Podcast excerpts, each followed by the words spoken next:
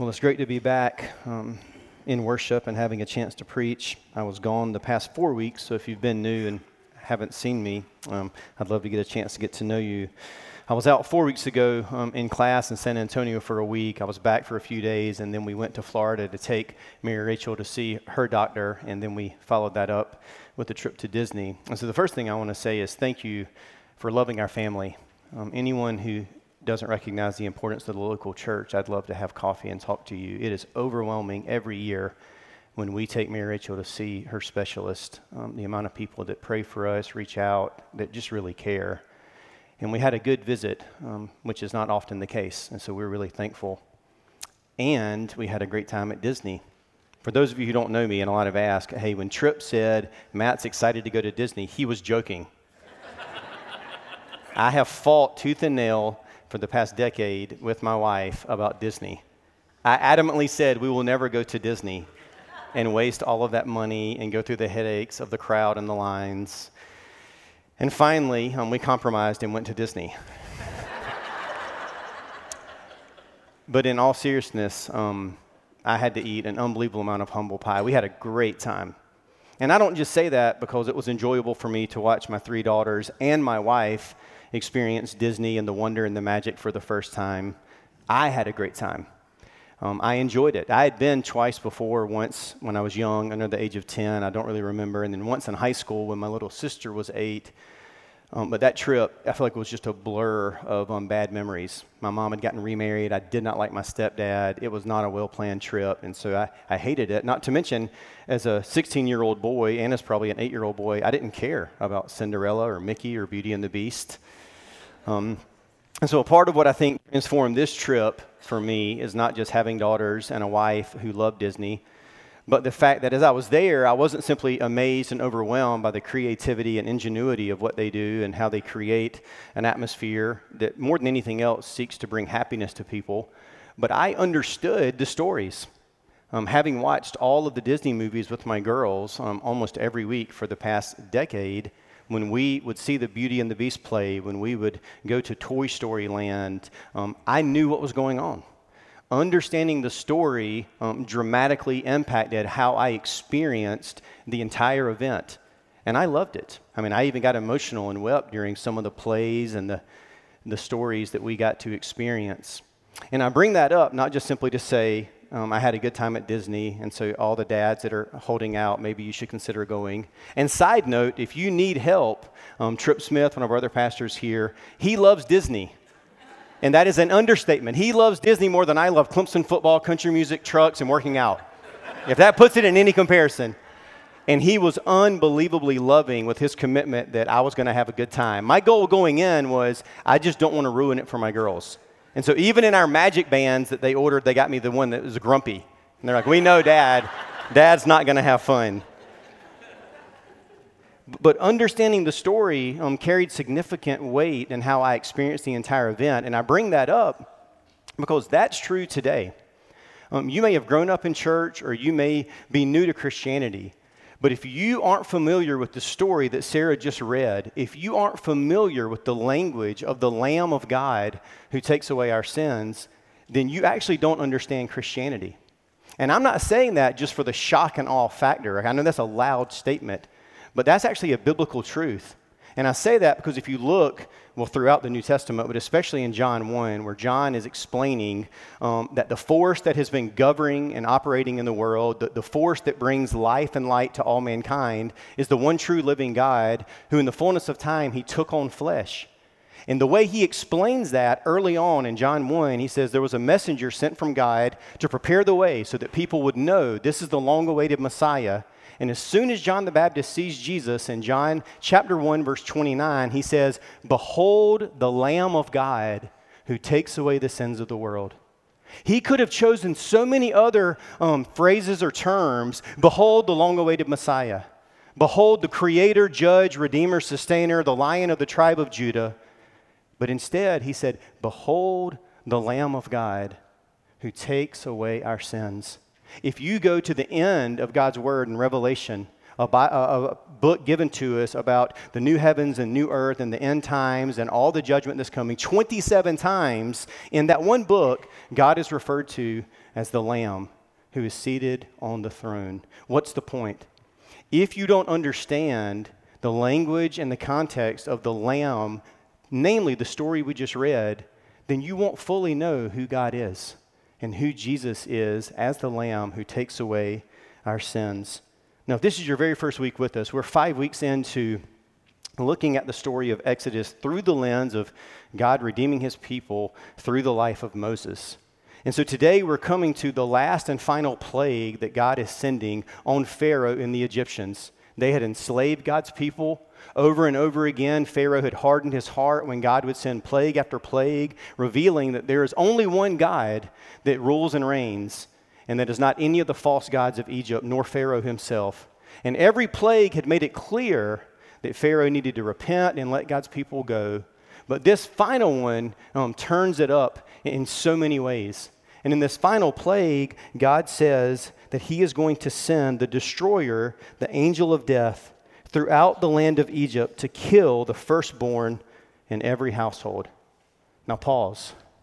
I know, even if you've been in church, hearing that story, if you're awake and paying attention, you're like, wow, this seems a little extreme. At a minimum, it's confusing. How, in any way, could this be acceptable and okay? And, and this is where we need to remember something that we always forget, something that Paul points out in Romans 9, verse 20. In many ways, one of the most important verses in the Bible. Who are you to question God? Does the potter have the right, the clay have the right to say to the potter, You shouldn't have made me this way, or you shouldn't do this thing? See, God is God and we are not. And as God, He is the holy creator and sustainer of all things. And as the holy creator, we, as his image bearers, as his created objects of affection, we owe him obedience. We owe him love with our heart, soul, mind, and strength. Gratitude, which Paul says in Romans 1, is kind of the root of all of our sin, is a lack of gratitude. But the way that plays out in our life is that when you love and obey God, you will actually treat your neighbor as you want to be treated, which is the only way we experience happiness and flourishing individually in our lives, in our community, in our nations. And so we all know all the time that God's law and the way that we're created and designed to live is good, but none of us live that way. Even as we just finished confessing together corporately.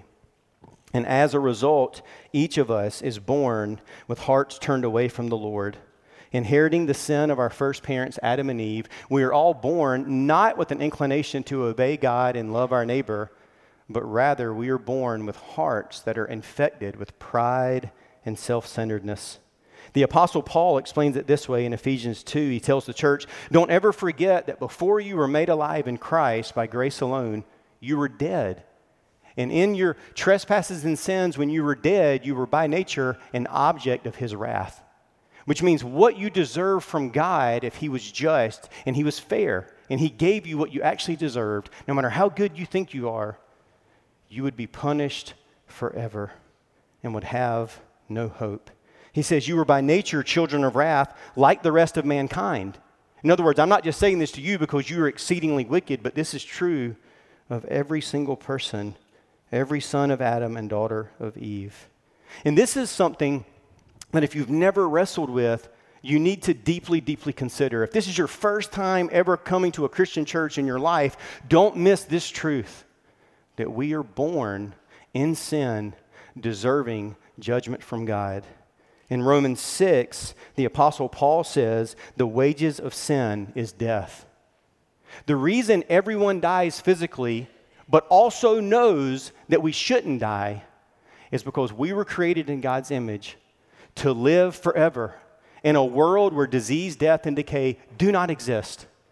But because of sin, all of us die physically.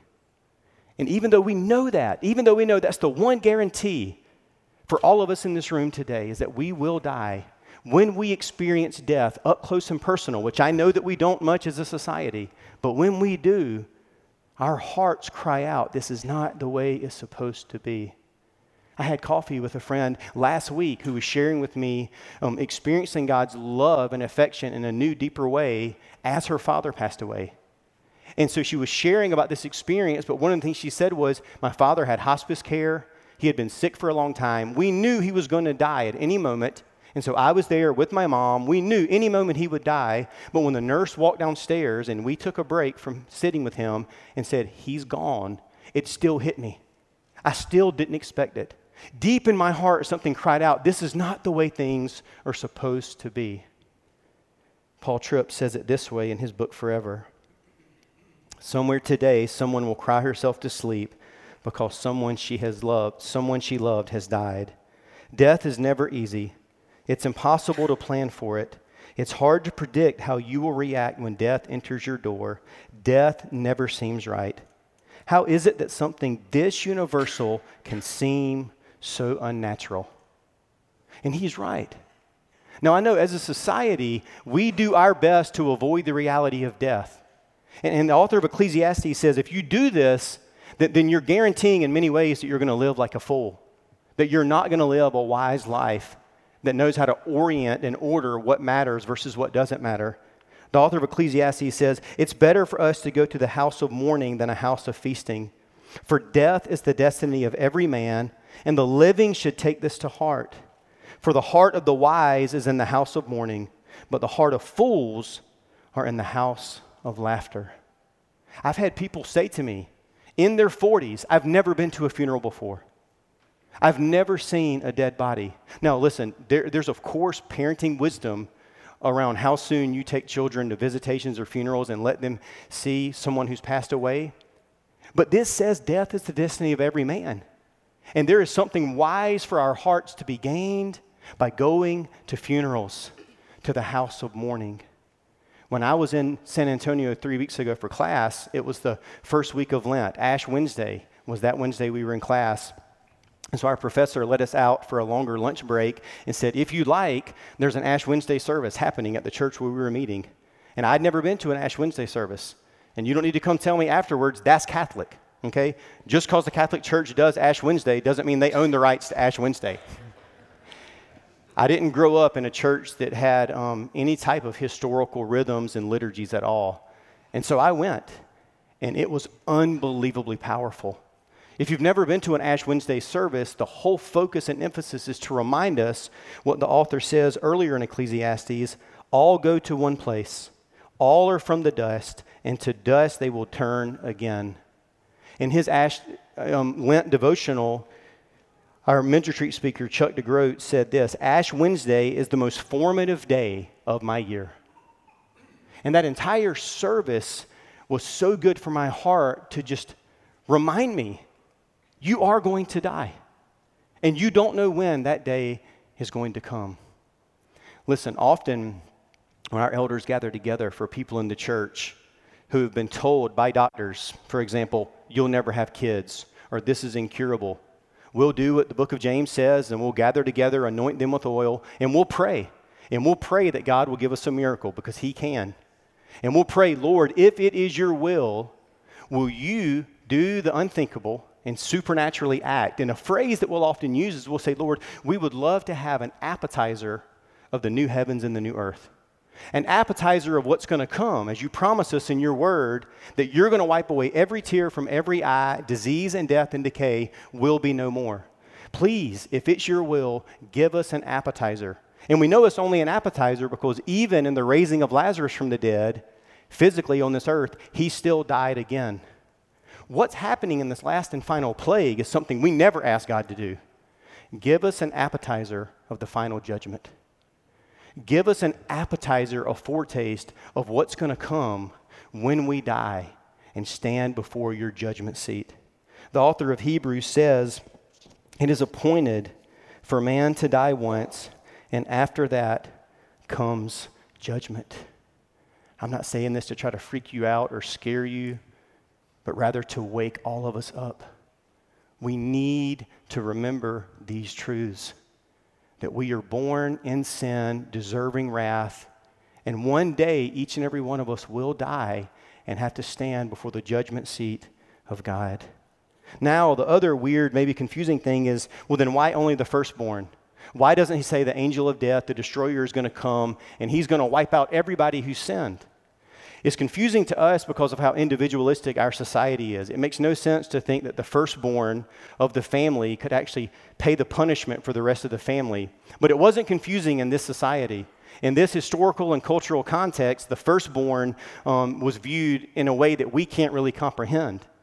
Um, in some ways, maybe in, in, a, in a little way to think about it, is in a culture where there was no social security or retirement system and there was no bankruptcy court, all the hopes and dreams of the future and the responsibility for family debts fell on the shoulders of the firstborn son.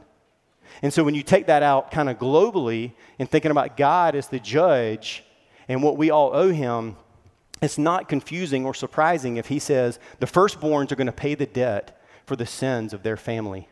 This is why, if you go back to Genesis 22, and God had promised to Abraham and Sarah, I'm going to give you a son, a son, Isaac, and through him, all the families of the earth are going to be redeemed. The Redeemer is going to come through this son of the promise. But then, once Isaac was born, God goes to Abraham and says, Take Isaac, your son, whom you love. Side note, first time the word love is mentioned in the Bible, and go sacrifice him. And it says in the very next verse, of course, with a heavy heart, broken, Abraham got up and obeyed. Now, commentators point out if God would have said, Hey, Abraham, take your wife, Sarah, who you love, and go sacrifice her, he would have said, Are you crazy? What kind of a monster would ask that? But because they understood the significance of the firstborn son, as it were, Abraham was saying, As much as this is a nightmare to think of sacrificing my firstborn son, God has a right to call in this debt. Now, one of the things that makes this plague so much weightier than every other plague isn't just the fact that the angel of death is coming, unlike um, a plague on crops or animals or darkness. It's the fact that in every other plague, God made a strong distinction between the Egyptians who were oppressing his people and his people who observed his favor. If you go back and read about it, you'll know that he would say, Hey, I'm going to send, you know, all these locusts, and I'm going to send gnats, and I'm going to send a plague on their crops, but you stand over here and observe. And they're going to notice the difference between my people and them. But in this one, he doesn't say that. In this one, he says to his people, if you do not sacrifice a lamb and spread its blood on your doorpost, when the destroyer passes through, your firstborn will die as well. In other words, he is making the same point that Paul makes to the church in Rome and that we need to be reminded of all the time in Romans chapter 3. Paul says, What then are we Jews, for our context, are we who are in the church any better off? No, not at all. For we have already charged that all, both Jews and Greeks, are under sin. As it is written, none is righteous, no, not one. There is no distinction. All have sinned and fall short of the glory of God. Think about how easy the knee jerk reaction would have been for the Israelites to hear from Moses and Aaron God's going to send the destroyer, and he's going to kill the firstborn of the Egyptians and us if we do not sacrifice a lamb. How easy it would have been for them to say, wait, wait, wait, wait, wait, wait. We're not nearly as bad as the Egyptians. They oppress us, they enslaved us, they work us to death, they take our possessions and our property, they have murdered our children. This isn't fair. God, how can you put me in the same camp as them?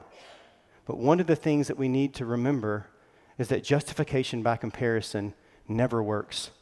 And there is always an extreme danger for us in the church as recipients of grace to become proud and arrogant towards those that we think we are better than.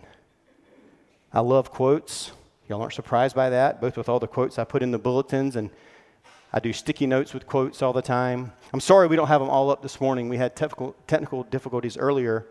But the only quote that I have on the pulpit up here and that I have taped right in my office in front of my desk at eye level is from C.S. Lewis's book, Mere Christianity. And he says, Whenever we find that our religious life is making us feel that we are good, above all, that we are better than someone else, we may be sure that we are being acted on, not by God but by the devil. Paul goes on in Romans 3 after explaining, hey, we, we need to not ever forget that none of us are righteous. None of us is deserving of God's blessing and favor. he says, We know that whatever the law of God says, it speaks to those that are under the law, so that every mouth may be stopped, so that the whole world will be held accountable before God. One of the greatest graces and kindnesses God has ever given me is, is when I was being taught and introduced to the gospel of grace, the good news of the gospel for the first time. The guy who was discipling me, and we were studying Romans 3, said, Hey, look, pause, Matt, here's something you need to understand. First and foremost, you are not a good guy deserving of God's blessings. If God gave you what you deserved, if his only overarching character trait was fairness and justice, you would have no hope. He would punish you for all eternity for your sin, and you would not be able to stand up in court at the judgment seat of God and say, Objection, objection, in any way. And, and until you can own that as best you're able, boy, the good news of the gospel, the good news about Jesus, the Lamb of God who took away our sin, it's not going to carry any weight. And it's not going to transform your life at all. So, this is weighty. This is gruesome. One of the main truths God was communicating through this last and final plague was that all have sinned and that the wages of sin is death. So, on that night, exactly as he promised, the destroyer passed through the land. And as Sarah just finished reading in verse 30, it says, There was a great cry in Egypt, for there was not a house where someone was not dead.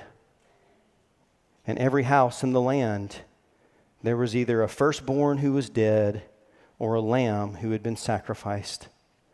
There was blood throughout the land. And notice one of the things that God does is He says, hey, this isn't just the last and greatest of all the plagues, but this alone is the one that you are to never ever forget. He doesn't say, I want you to remember all of my mercies and kindnesses and power. So when you go to the promised land, anytime you see gnats and you're swatting them out of your face, pray this prayer about how I sent a plague of gnats on the Egyptians and not on you. Every time you drink clean water, remember how I turned the river of Nile to blood and be grateful. Instead, he said this the one that you may want to dismiss and move on from and not think about the most because it convicts you of how sinful you are and that the blood of a lamb had to be sacrificed for you to be redeemed. This is the one that you're to remember. It is to actually change your calendar. Your entire identity and, and life is meant to be ordered around this final plague of you being redeemed by the blood of a lamb. And why did God do this? Well, in His wisdom, He wanted us to never forget that we need a Redeemer, that we cannot save ourselves from our slavery to sin and death. In Andrew Peterson's Behold the Lamb of God album, which is a Christmas album, and Eric sang one of the songs from it, that I, I absolutely love. He, he, he kind of unpacks, he calls it the true tall tale of the coming of Christ. And it's an unbelievable kind of explanation of the Old Testament um, story of redemption. But he actually has this song, you know, called Passover Us, which is about the Passover. And then the next one in the album, chronologically, he has one called Deliver Us. And they're singing about, hey, our ankles bear no calluses, from chains yet, Lord, we're bound. Imprisoned here we dwell in our own land. Deliver us. We need to be delivered from something so much greater than slavery to Pharaoh in Egypt. We need to be delivered from sin and death. And our only hope is for someone else to redeem us. We cannot redeem ourselves. God said, don't ever, ever forget that. But then, secondly, he said to remember that you were redeemed by the blood of a lamb. You are a redeemed people saved through a substitutionary sacrifice in your place. Now, this may be, in some ways, the most confusing part of the story because you're naturally thinking, this isn't fair or just.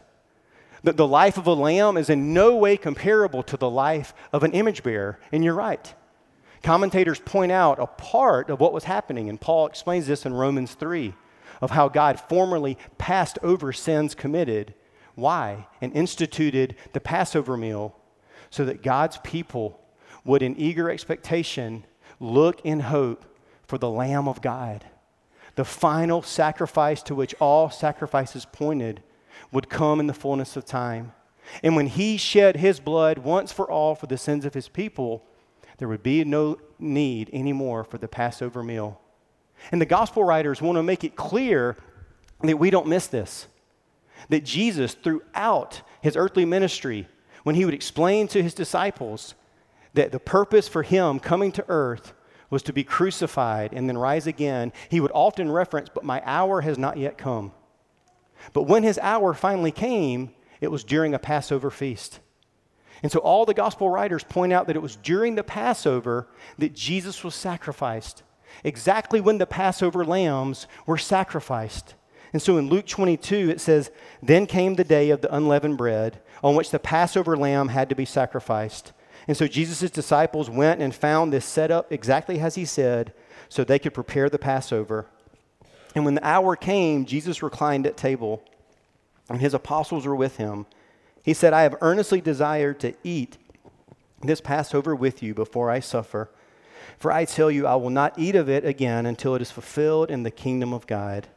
And he took a cup, and after giving thanks, he said, Take this and divide it among yourselves. For I tell you, from now on, I will not drink of the fruit of this vine until the kingdom of God comes.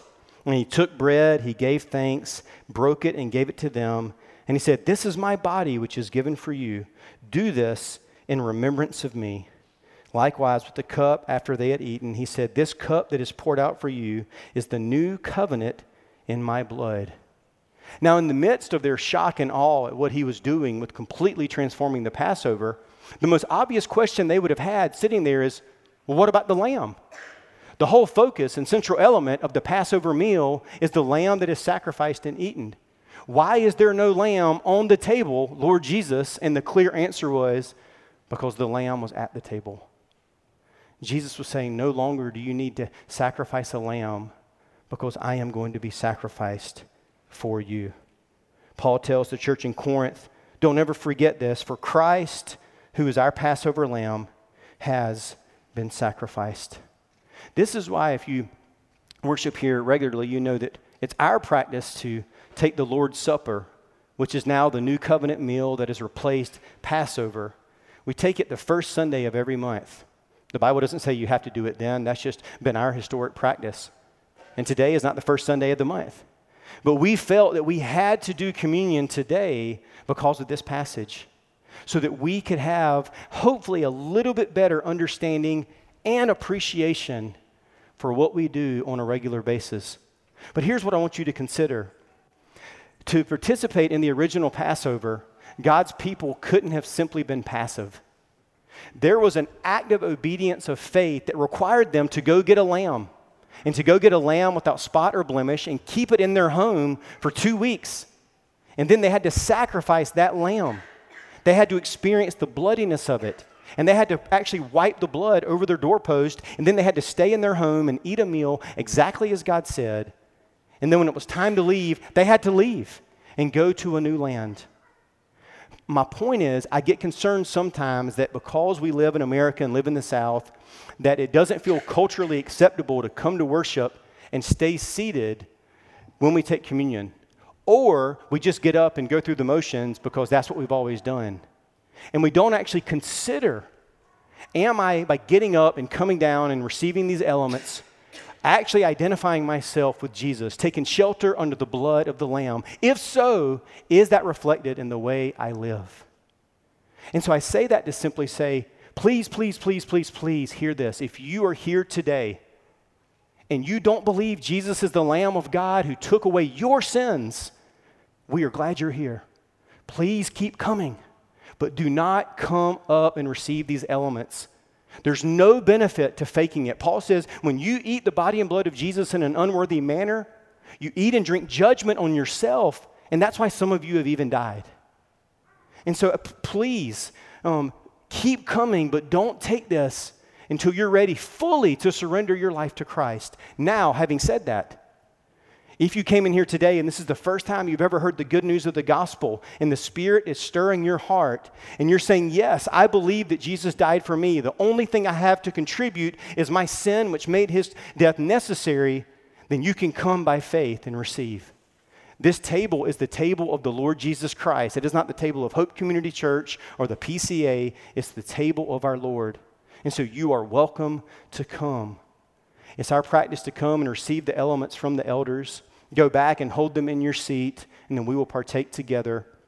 You'll notice today that um, Ben Hester, our worship director, specifically chose to use unleavened bread because of the Passover story. And all of the juice is grape juice. We had a kind of breakdown with the um, communion elements as well. Which, which I think because of the craziness with everything going on with the technology and Bernie had to like splice wires together with a kitchen knife and then we couldn't get the wine poured, then that means the Holy Spirit's really stirring something in this room today and Satan hates it. So pay attention. I think something's happening. Don't be surprised if you actually go from death to life today. And so just heads up on that. If you need gluten free, there's prepackaged elements. I'm going to pray the elders will come forward, and then you can come as you feel led.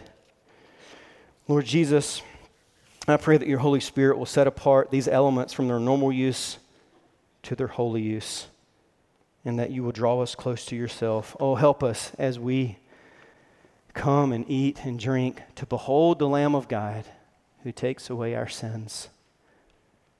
Dear dying Lamb, thy precious blood shall never lose its power till all the ransomed church of God be saved to sin no more. We pray this in Christ's name. Amen.